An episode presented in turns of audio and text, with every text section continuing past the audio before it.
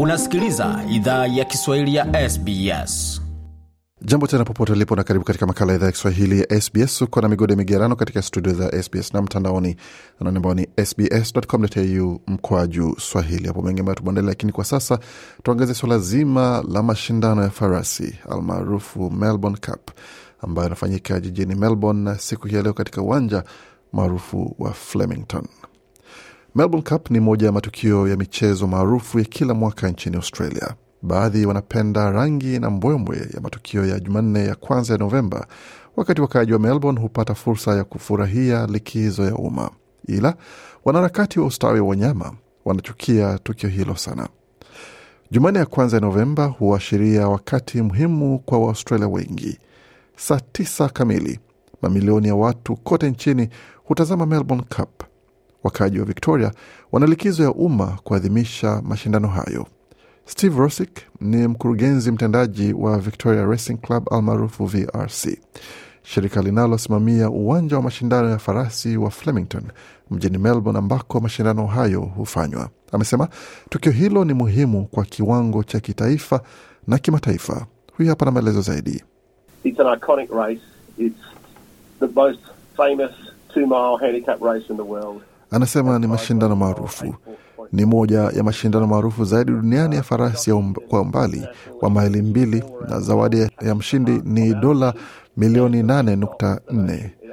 Huwa yanavutia waendesha farasi pamoja na washindani wa kimataifa, na huwa inateka mioyo ya watu nchini kote, na hakika shindano hilo husimamisha taifa. Zaidi ya asilimia 50 ya watu wazima nchini Australia watafuatilia shindano hilo kwa njia moja au nyingine. Ni muhimu sana kwa mji wa Melbourne, tamaduni yetu ya michezo, tamaduni yetu ya matukio, na huwa inachangia pakubwa zaidi katika uchumi wa Australia kuliko tukio lolote la mchezo. Melbourne Cup ni shindano tajiri zaidi la farasi duniani. Ni shindano ambalo kila farasi huwa na aina fulani ya uzito unaoamuliwa na kiwango chake rasmi. Farasi zenye mafanikio zaidi huwa ni zenye uzito zaidi, kwa lengo la kuzipa farasi zote fursa ya usawa kushinda. Mtindo huo unaendelea kuvutia ukosoaji kutoka makundi ya wanaharakati wa ustawi wa wanyama. Daktari Liz Walker ni mkurugenzi wa shirika la RSPCA Victoria. Amesema kutumia viboko kwa farasi za mashindano ni ukatili na We are opposed to the use of whips.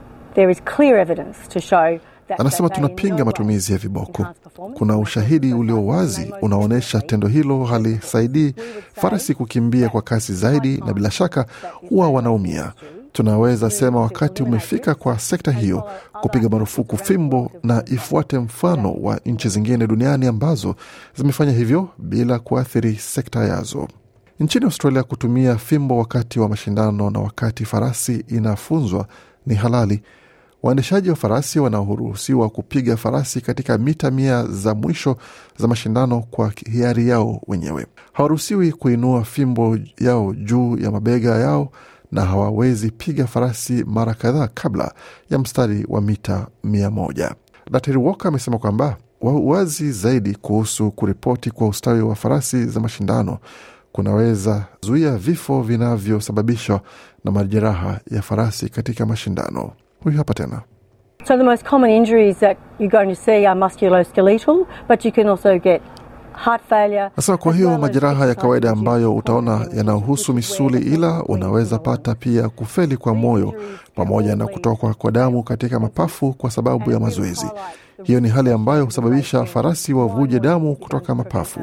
Majeraha haya pia yanaweza sababisha matokeo mabaya ya na yanamulika sana hatari zinazohusiana na mashindano ya farasi na kwa nini mengi zaidi yanastahili fanywa kuzuia na mahitaji ya ripoti za kutosha ili tuelewe kinachoendelea na ambako juhudi inastahili fanywa kuipunguza.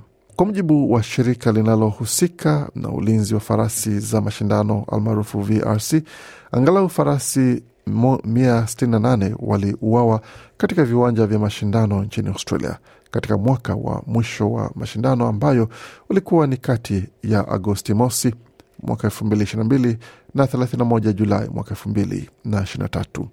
Shirika la VRC na Racing Victoria linasema kwamba kila farasi inayoshiriki katika mashindano ya Melbourne Cup zitafanyiwa vipimo aina ya CT scan pamoja na mitihani mbili ya kimwili kabla ya mashindano.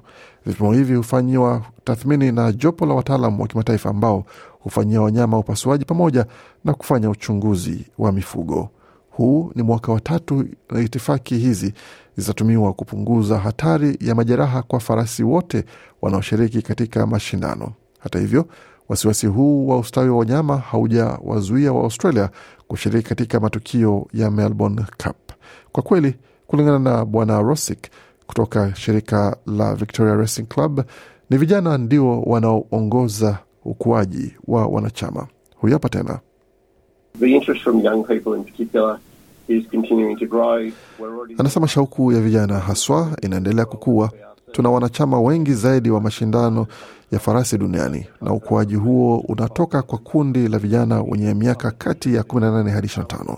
Shauku ya vyombo vya habari pamoja na umma kwa mashindano hayo ambayo yanakaribia anza hajawahi kuwa kwa kiwango hiki.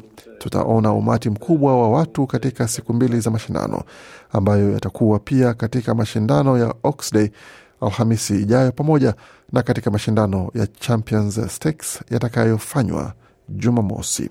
Tunatumai kwamba taarifa imekuwa kuhusu mashindano hayo ya Melbourne Cup ambayo yataanza muda mfupi kuanzia sasa, ambapo sasa mamilioni ya hela yatakuwa pale kwenye mstari, watu wakitarajia kushinda, wengine wakimwaga machozi kwa kupoteza hela. Kwa hiyo kama utafanya ama utashiriki katika kamari za Melbourne Cup, basi fanya uangalifu na fanya utafiti wako kabla uweze hela zako hatarini, lakini cheza kamari kwa uangalifu na ukizingatia hali yako vile vile. Kwa makala na mengine mengi zaidi ambayo umesikia, unaweza kupata kwenye tovuti yetu anaone ambayo ni sbs.com.au mkwaju Swahili. Makala haya yaliandaliwa na waandishi wetu Rebeka Kosmiezak na Gode Migerano. Hii ni idhaa Kiswahili ya SBS.